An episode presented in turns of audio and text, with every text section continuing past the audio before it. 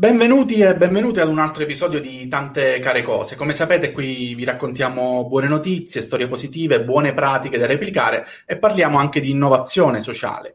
E proprio per questo oggi vi presento un progetto no profit molto interessante, tutto digitale, fatto da giovani professionisti, azzarderei giovanissimi. Vi saluto intanto Marco, Benedetta e Pietro in diretta con noi.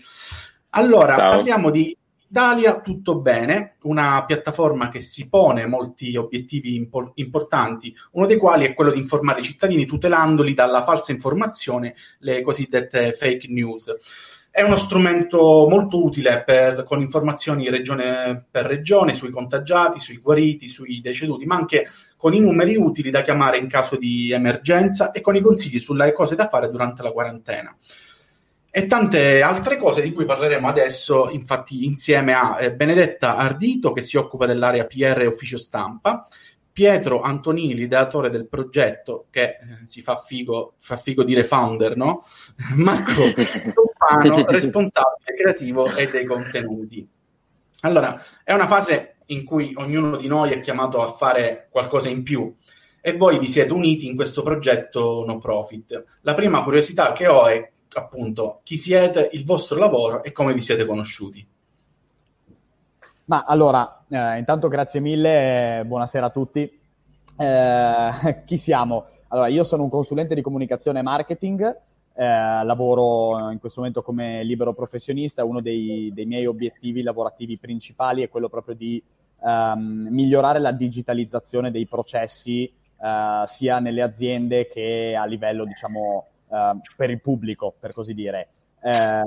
Come ci conosciamo? Questa sono storie molto varie, nel senso che adesso, io, Marco e Benedetta siamo tre dei 13 ormai ragazzi che lavorano su Italia Tutto Bene, ed è molto bello come si è creato questo gruppo, proprio perché ci conosciamo praticamente tutti per un motivo o per l'altro, o direttamente o indirettamente. Sono stato io un po' a fare da collettore fra le mie conoscenze e selezionare, insomma, le persone che sapevo che potevano portare veramente un contributo molto importante a questo progetto.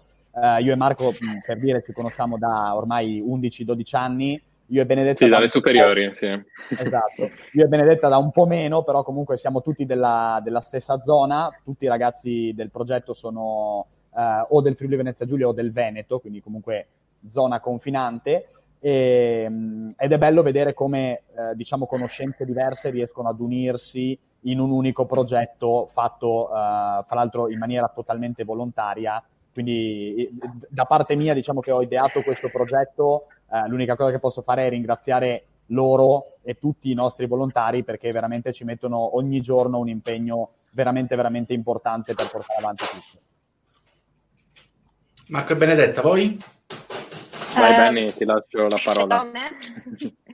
Allora, intanto grazie mille Luca per averci qui. Io sono Benedetta, ho 20 anni e studio al secondo anno di giurisprudenza all'Università Bocconi, quindi faccio nella mia vita tutt'altro rispetto a questo progetto, tutt'altro rispetto alla digitalizzazione, anzi mi prendono in giro perché sono un po' la meno pratica, sono un po' più analfabeta digitale del gruppo. In tutto questo, cioè, mi hanno lasciato un ruolo più tradizionale come l'ufficio stampa e le pubbliche relazioni, perché era un po' più adatto alle mie capacità. Devo ringraziare Pietro che mi ha coinvolto. Devo dire la verità che quando mi è arrivata la sua chiamata ho detto: Dio santo, nei primi giorni di quarantena, cosa vuole questo adesso?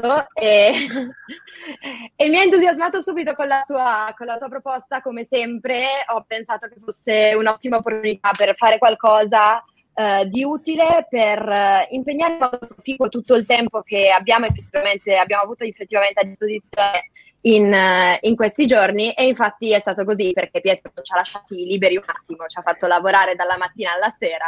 Meno male che siamo volontari, se no gli saremmo veramente costati tanto in quantità di ore. Ok, hai finito Benny? Posso passare a presentarmi? Ok, sono Marco. Sono Marco e mi trovo a Malta, in realtà. Mi occupo di user experience, sono un designer di user experience, che per farla semplice mi occupo praticamente di siti web e quelle cose lì, quindi mi è ritornato utile questo discorso quando mi ha chiamato Pietro per raccontarmi del progetto, e subito ho pensato che potesse essere un'esperienza interessante, insomma. E nel giro di qualche giorno siamo passati da essere 3-4 ragazzi a essere un team di 13 persone, con tutte le problematiche che ha gestire un team di tale portata. Però sì, sono un po' emozionato in realtà, e si nota. E niente, basta. Odio parlare di me stesso in realtà, quindi chiudiamola qua. Ma qua vorrei fare un inciso io, perché Marco è una delle persone probabilmente più umili che io conosca, però è un professionista di altissimo livello. Infatti comunque il lavoro che fa lo fa per un'azienda molto importante nel settore in cui lavora, è un grandissimo professionista e il suo contributo a livello sia come responsabile content, perché questo è il suo ruolo in Italia Tutto Bene, ma in generale proprio come, diciamo, responsabile creativo e lato user experience, ci dà un supporto fondamentale per portare avanti il progetto, quindi la sua umiltà è eccessiva ogni tanto. Ok, grazie. Parliamo di fonti. Allora, la prima cosa è che appunto voi date numeri ogni giorno, un po' appunto tratti dal bollettino della protezione civile. Avete scelto di averne una sola di fonte, giusto? Sì, esatto. Allora, noi in questo momento ci basiamo, il principio fondamentale è stato quello di dire: usiamo solo fonti ufficiali. La situazione riguardante i dati del coronavirus è una situazione molto complessa, perché avere le informazioni corrette già non è facile per il Ministero della Salute, non è facile per la Protezione Civile, figuriamoci per tutti i siti web, tutti i giornali, tutti i media in generale. Quello che abbiamo fatto noi come decisione è quella di affidarci soltanto al bollettino giornaliero che esce del Ministero della Salute e della Protezione Civile, perché ci sembrava corretto fornire informazioni che fossero già state ufficializzate. Questo non vuol dire che siano sempre corrette, perché poi molto spesso capita che il giorno successivo i dati del giorno precedente vengano corretti. Però per noi comunque è importante far sapere alle persone che quello che leggono da noi è un dato che è stato ufficializzato. A differenza, questo non per screditare i media, perché capiamo perfettamente la situazione anche di, fra virgolette, gara che c'è in questo momento fra tutte le varie testate per avere il dato più aggiornato possibile. Ecco, noi non vogliamo avere quell'ansia lì, non vogliamo essere più veloci degli altri a fornire le informazioni, ma vogliamo che le informazioni inserite all'interno del nostro portale siano chiare e corrette. Molto spesso ci viene chiesto come mai il quotidiano locale ha scritto che i contagiati sono numero X e noi invece ne abbiamo segnati in meno, perché semplicemente i dati della Protezione Civile arrivano intorno alle 18:30, il bollettino sarebbe delle 15, ma poi viene in questi giorni sta uscendo dopo le 19, quindi dipende molto da giornata a giornata, e quindi ovviamente non abbiamo i dati poi della sera o delle ore successive, ma perché non sono ancora stati ufficializzati, quindi pur di non fare errori preferiamo affidarci solo a una fonte ufficiale. Ok. Marco, a proposito di responsabile creativo e contenuti, insomma, c'è anche una creatività dall'altra parte, no? Di chi inventa delle false informazioni. Quanto è difficile sapersi, diciamo, giostrare tra tutto questo mare, diciamo, mediatico? È un po' dura, anche perché si leggono di recente un sacco di articoli che parlano appunto di quanto le fake news stiano influendo su questo che sia il coronavirus, che siano usate per diciamo mediare un discorso politico, che siano per promuovere ad esempio teorie complottiste come quelle delle antenne 5G o altre cose.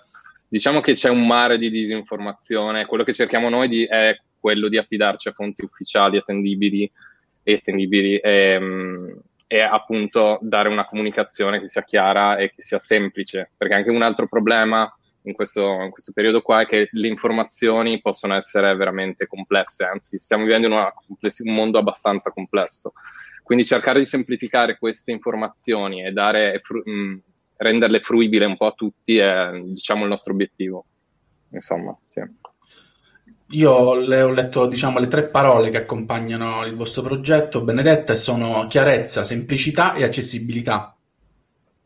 Sì, sono proprio queste, perché vogliamo Abbiamo sentito fin da subito, quando ancora forse non era così evidente, perché appunto noi siamo nati molto presto all'inizio dell'emergenza, che la vera chiave nell'affrontarla sarebbe stata proprio la semplicità, la chiarezza, il modo diretto di affrontare, di capire i dati. E proprio anche in base a questo c'è proprio tutta la scelta grafica del nostro sito, che è molto intuitivo. Per esempio, per accedere ai dati sulla propria regione basta schiacciarla sulla mappa. I colori sono quelli classici del verde, del rosso, proprio per creare subito, far passare subito il dato importante, senza tanti giri di parole, perché alla fine è quello che conta. L'abbiamo capito tutti, che guardando solo i numeri alla fine, in tutta questa esperienza che stiamo vivendo. Quindi questo è stato il nostro modo di affrontare la cosa. Ok. Pietro, a livello di... ho visto che comunque il portale è diventato un punto di riferimento per tante persone. Non ti voglio chiedere le cifre, però diciamo, sto vedendo, insomma, cioè, si vede che è uno strumento molto, molto visto, letto e utilizzato probabilmente, no? Sì, ma allora diciamo che, fra l'altro, non abbiamo particolare paura nel parlare di cifre, perché proprio non abbiamo nulla da nascondere in alcun modo. Non ci saremmo mai aspettati una risposta del genere. Quando mi è venuta l'idea mi è venuta molto semplicemente perché ero online, stavo cercando informazioni sul coronavirus e per trovare i numeri utili per regione ho dovuto aprire il sito del Ministero, per vedere i dati numerici ho dovuto aprire il sito della Protezione Civile, che poi rimandava un link con una mappa che aveva i dati, quindi mi sono reso conto che, cioè, nel senso, non riuscivo a trovare un'unica fonte corretta dove non dover aprire 300 siti per vedere tutto quanto. Ho detto, ma per me sarebbe utile un portale del genere, chissà se per gli altri sarà utile. Gli oltre 2,5 milioni di utenti che abbiamo fatto in questo mese di attività, diciamo che ci danno la risposta, cioè ci dicono sì, evidentemente questo portale qua è utile, siamo onorati di essere finiti sui siti di molti comuni in tutta Italia che segnalano il nostro portale come punto di riferimento da cui prendere i dati. Siamo onorati di essere stati ricondivisi da alcune pagine della Protezione Civile, da alcune pagine di anche enti regionali su tutto il territorio nazionale. Non abbiamo un supporto istituzionale, questo è da dire, nel senso che non abbiamo trovato dei collegamenti, anche perché capiamo che le istituzioni in questa fase siano in estrema difficoltà nella gestione di un'emergenza, quindi non ci aspettiamo neanche, e non ci siamo mai aspettati, un supporto diretto, però penso che possiamo dire di essere veramente felici di aver reso un servizio pubblico di pubblica utilità. Questo è quello che possiamo, diciamo, per cui possiamo sorridere a fine giornata, probabilmente. Marco, come funziona il flusso quotidiano, diciamo, di lavoro per questi volontari e tutti i professionisti che sono messi, che lavorano al progetto? È una bella domanda, nel senso che mi ricordo qualche settimana fa, quando siamo partiti ed eravamo in pochi, ci sentivamo quasi ogni giorno, cioè, nel senso, ci sentivamo telefonicamente ogni giorno per pianificare le cose. Abbiamo iniziato a usare uno strumento che è Slack, che ci aiuta a dividere, diciamo, i compiti in base alle aree di lavoro. Perché non so se l'abbiamo accennato, ma faccio una premessa: abbiamo anche un Iris, che è un progetto di supporto psicologico, e quindi quello è già, solo quello avrebbe bisogno di un team a sé e ha bisogno di un team a sé. Quindi abbiamo nel mio team di comunicazione e contenuti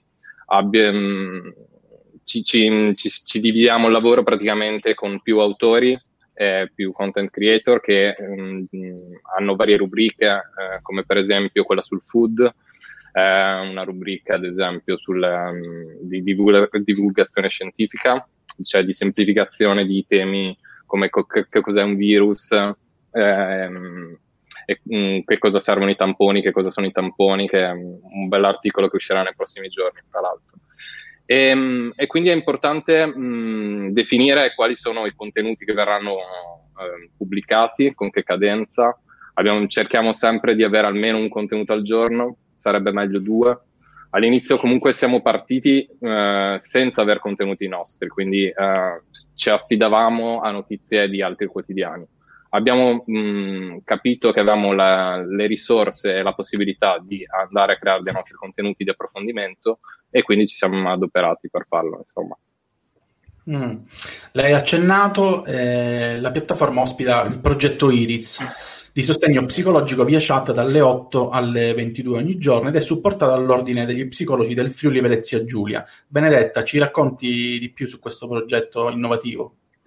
Certo, Iris è stato un po' il nostro più grande cruccio, ma adesso per noi è una grandissima soddisfazione perché ci ha portato veramente giorni di lavoro molto intensi, senza orari, anche per rispondere alla tua domanda di prima, veramente per mettere su un sistema del genere siamo veramente incorsi anche in dei problemi che poi si sono risolti grazie ai nostri meravigliosi tecnici che sono anche qua presenti.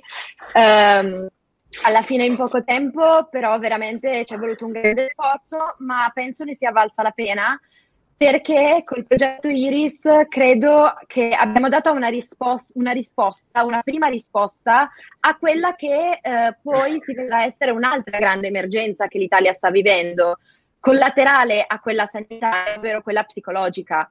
Per motivi diversi tutte le nostre vite sono state necessariamente sconvolte, per motivi più o meno gravi, cioè chi può aver perso il lavoro, chi semplicemente si trova magari a casa con dei bambini da gestire e non era abituato. Quindi i problemi possono essere i più vari e le risposte a questi problemi forse sembrano sempre molto lontane dalle persone perché c'è anche un po' del supporto psicologico. Chiamare uno psicologo sembra una cosa grave, non sembra una cosa che si può fare se non si ha un problema che può venire considerato comunemente idoneo.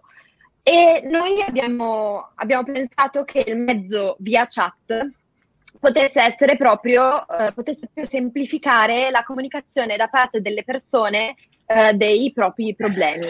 E a rispondere a queste chat sono solo degli psicologi professionisti iscritti all'albo. Noi inizialmente abbiamo avuto il supporto gentilissimo dell'Ordine degli Psicologi del Friuli Venezia Giulia, che ci ha permesso di entrare in contatto con i propri membri che volontariamente, anche in questo caso, hanno aderito al progetto dando disponibilità orarie, quindi anche organizzarli per coprire tutte le ore. È stato un lavoro molto, molto impegnativo, per cui ringrazio Celeste che non c'è, ma veramente è stata una macchina da guerra nell'organizzarli tutti e crediamo che questo sia un piccolo passo verso il futuro in una nuova visione della psicologia e del rapporto psicologico che debba esserci fra utenti e professionisti, un rapporto che possa essere più quotidiano proprio per i mezzi che noi disponiamo come quelli via chat. Sì. Se posso aggiungere una cosa, il tema comunque che tratta Iris, quello che è più generalmente chiamato la telemedicina, è uno degli aspetti e degli ambiti che crescerà di più prossimamente. Ovviamente con tutte le restrizioni che ci sono adesso, ci siamo trovati un po' al momento giusto a spingere il progetto giusto, nel senso che abbiamo capito su noi stessi in primis, ma anche sugli altri, che c'era proprio l'esigenza delle persone di parlare con qualcuno. Le persone si sentono sempre più sole, si sentono sempre più oppresse da determinate cose e hanno bisogno di uno sfogo con cui parlarne, che sia facile, perché non è così facile alzare il telefono o mandare una mail. Il discorso di comunicare via chat è molto più diretto, molto più anche adatto alle nuove generazioni che sono nativi digitali e non penso che alzerebbero il telefono per chiamare qualcuno, quindi sono veramente molto soddisfatto di questo progetto, veramente. Ah, molto, molto interessante ed è un banco di prova assolutamente importante quello appunto di questa crisi che viviamo. Pietro, ma ora mi chiedo, diciamo, il vostro target in qualche modo, diciamo, le persone a cui, cioè il vostro pubblico, sono è un po' variegato, oppure avete anche raccolto molti giovani? Ma allora, diciamo che inizialmente ci aspettavamo forse di fare più breccia in un pubblico, diciamo, adulto, un pubblico over 45, proprio perché magari non essendo nativi digitali trovavano più semplicità nell'utilizzare dei portali, sia Italia Tutto Bene che Iris, diciamo che li metto insieme come discorso. In realtà poi ci siamo accorti che su tutti e due i progetti, dal lato Iris ce lo aspettavamo, dal lato Italia Tutto Bene un po' meno. In realtà le fasce d'età su cui lavoriamo di più sono i giovani under 30.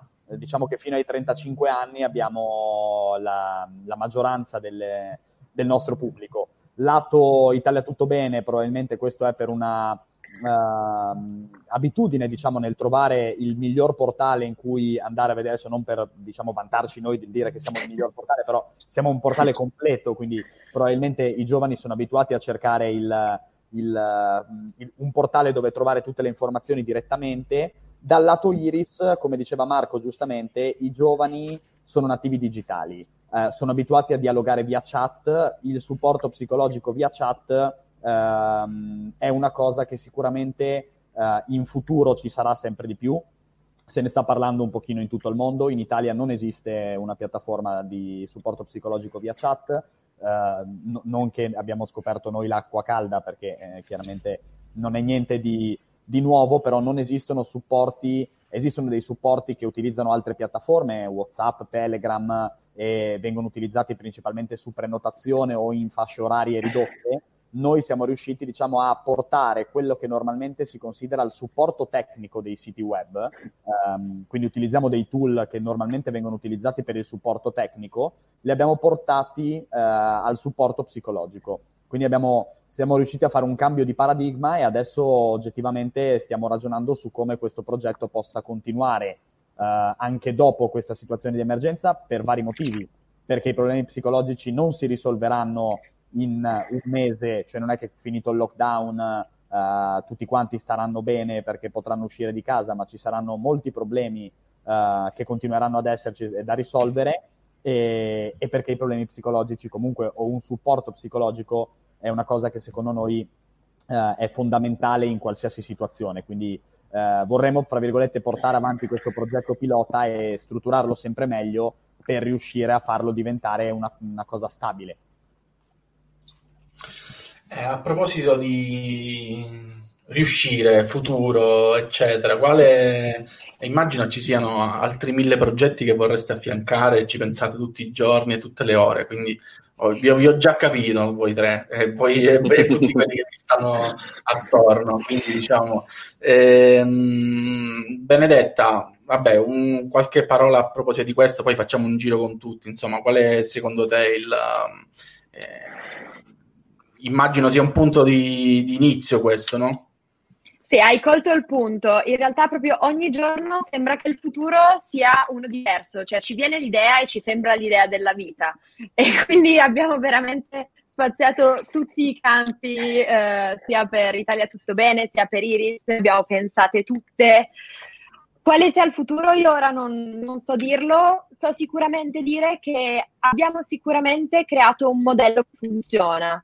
Per accedere, parlando anche solo di Italia Tutto Bene, abbiamo creato un modello di informazione che funziona, è molto semplice, molto diretto, quindi sicuramente nella speranza che l'emergenza finisca il prima possibile e che l'utilità di Italia Tutto Bene in questo contesto finisca il prima possibile, perché sarebbe solo una bella notizia per tutta Italia, comunque il modello che abbiamo creato risponde bene alle esigenze degli utenti. Quindi sarà noi capire poi come reinventarci, se restare effettivamente su quello che è stato il nostro forte fino adesso, cioè i dati, magari cambiando ambito, anche perché anche il post-emergenza sarà un post-emergenza pieno di numeri. Parleremo comunque solo di quello, magari non più purtroppo di persone ammalate, di persone morte, forse di altri numeri, forse di numeri altrettanto brutti, come magari disoccupati o degli indici economici, probabilmente non rosei direi ora, ma spero di sbagliarmi. o se evolverci in altri campi, magari seguendo la strada che abbiamo iniziato adesso, come diceva Marco, quindi quella di creare dei nostri contenuti, perché abbiamo capito di avere delle ottime risorse in questo senso e anche delle ottime idee, se posso dire, di tutti e 13, perché forse abbiamo la gioventù dalla nostra, però veramente è un vulcano, siamo anche difficili da gestire ogni tanto, cioè il gruppo consigli è veramente un incubo, è fuochi d'artificio, io non lo consiglio a nessuno, quindi sicuramente la strada la sceglieremo il prima possibile, credo, perché il tempo stringe, non bisogna adagiarsi sugli allori. Esatto. Mi ricollego con Benedetta, c'è in questo periodo da tenere a bada Pietro, perché veramente tira fuori un progetto ogni giorno e ogni chiamata che ricevo da lui ho paura, sinceramente, del tempo che mi andrà via e anche delle sue idee, insomma. No, comunque una riflessione che volevo fare era quella sul fatto che abbiamo affrontato questa cosa, nel senso tutto il progetto è nato veramente come un esperimento che Pietro ha lanciato nel web, se così possiamo dire, in una sera. E da lì abbiamo costruito quello che poi è diventato il sito, senza aspettative, senza ricerche di mercato, senza studi dietro, proprio così. Cioè, è stato un divenire di cose molto veloce. È una cosa che in una situazione normale, non di crisi, secondo me non sarebbe potuta succedere, nel senso che in un momento di calma e non di crisi si cerca sempre di trovare, parlo anche per me, io sono abbastanza un perfezionista nelle cose che faccio, quindi prima di andare fuori con un progetto come ad esempio quello di Italia Tutto Bene l'avrei rifinito, avrei fatto tutti i dettagli eccetera, ma un discorso del genere, leggevo un articolo molto interessante sul Harvard Business Review, che è un sito che frequento spesso ultimamente, ha degli spunti veramente interessanti, che diceva che il perfezionismo in questo momento di crisi non aiuta per niente. Lo stiamo notando con ogni progetto che stiamo affrontando, che sia Iris, che siamo riusciti a tirar su un progetto complesso come quello del supporto psicologico, avvalendoci di un sistema che è già usato, che è quello dell'assistenza dei clienti via chat. L'abbiamo preso e traslato, diciamo, in quello che volevamo che fosse, con ovviamente tutte le sue limitazioni eccetera, anche nel trovare il tool giusto, che non sia un qualcosa di assistenza clienti e basta. Quindi questa era la riflessione che volevo fare, insomma. Quanto siete contenti che non vi ho chiesto perché si chiama Italia Tutto Bene? Molto. In realtà il nome Italia Tutto Bene, bisogna riconoscerlo, è un'idea di Gian Pietro Gagliardi, che è uno degli altri ragazzi che dal giorno 1, diciamo, ha accettato di partecipare a questo progetto, e che è il rappresentante veneziano, diciamo, del nostro gruppo. E secondo me è nato ancora prima di quel andrà tutto bene che poi ha spopolato. E secondo me è un'idea, cioè mi piace quello che trasmette il nome Italia Tutto Bene, nel senso che è comunque un nome che trasmette speranza, è un nome semplice, un nome che gli utenti si ricordano facilmente. Per riallacciarmi a quello che stavano dicendo loro, il futuro di Italia Tutto Bene e di Iris sono ancora un mistero. Io dei sogni ce li ho.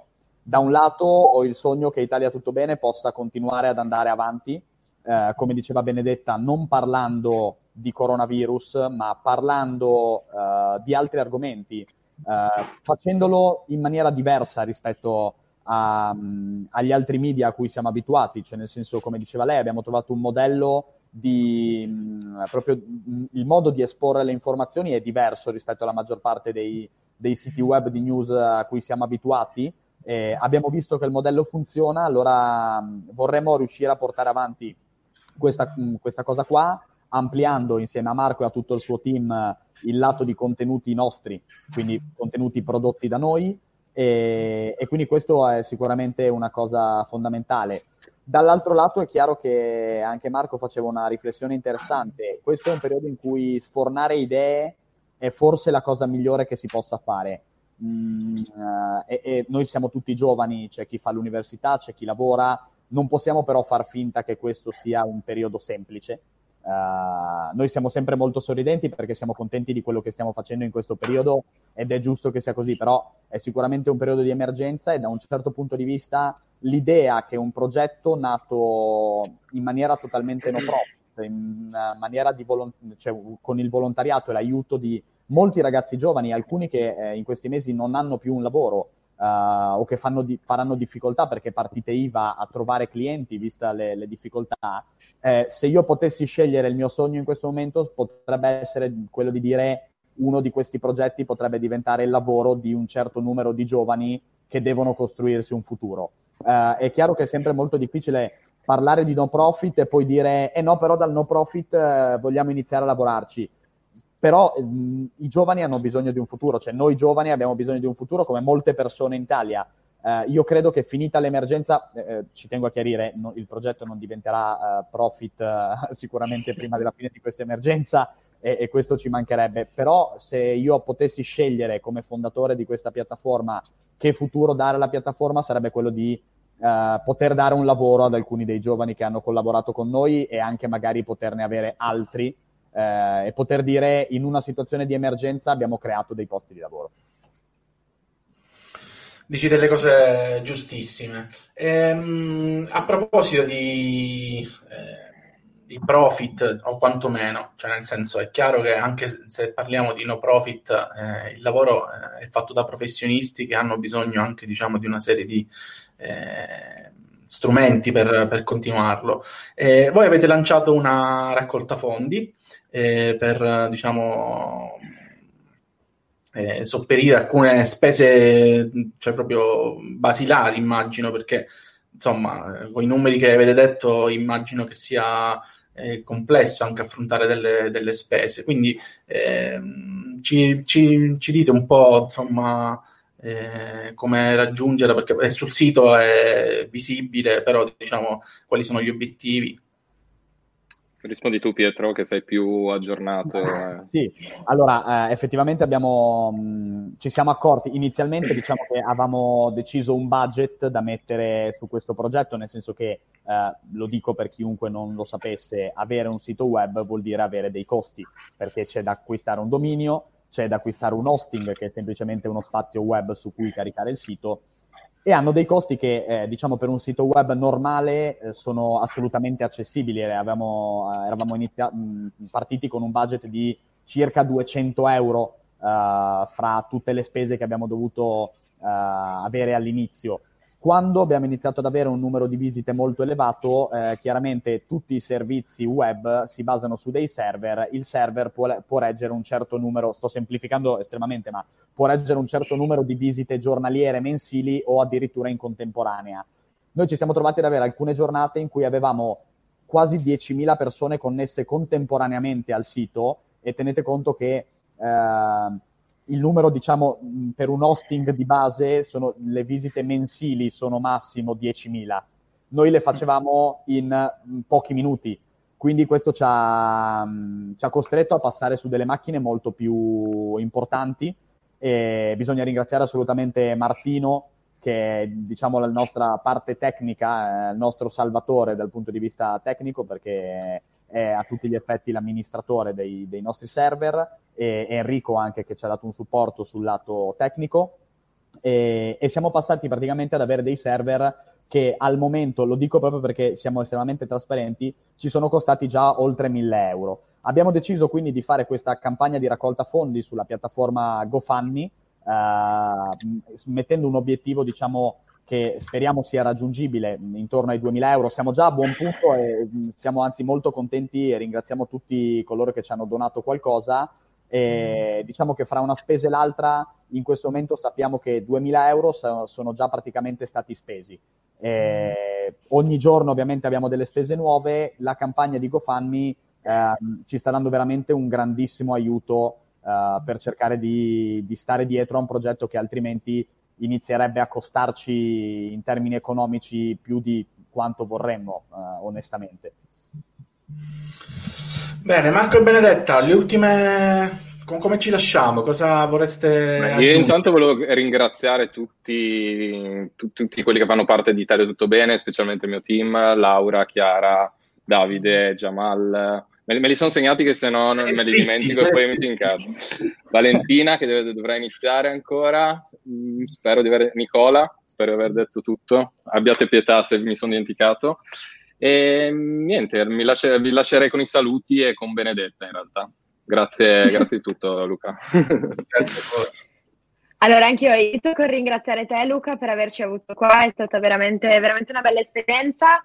E non posso anch'io non ringraziare tutti i membri del team, che veramente sono diventati amici, non solo colleghi, fra virgolette, anche se non avendo un lavoro studio, quindi mi sembra strano avere dei colleghi, però questo è stato quello che siamo stati e che mi hanno insegnato soprattutto una cosa che credo tutti noi credevamo impossibile prima dell'avvento massivo dello smart working in cui ora viviamo, cioè quello di creare un progetto del genere senza mai vedersi. Non l'abbiamo sottolineato fino adesso, ma tutti ovviamente stiamo lavorando da casa, è stato il progetto, quindi abbiamo anche avuto delle difficoltà a comunicare tutti assieme man mano che il progetto cresceva, perché più si è, più è difficile comunicare attraverso questi mezzi, ma siamo, penso, alla prova vincente che ci si riesce anche bene, si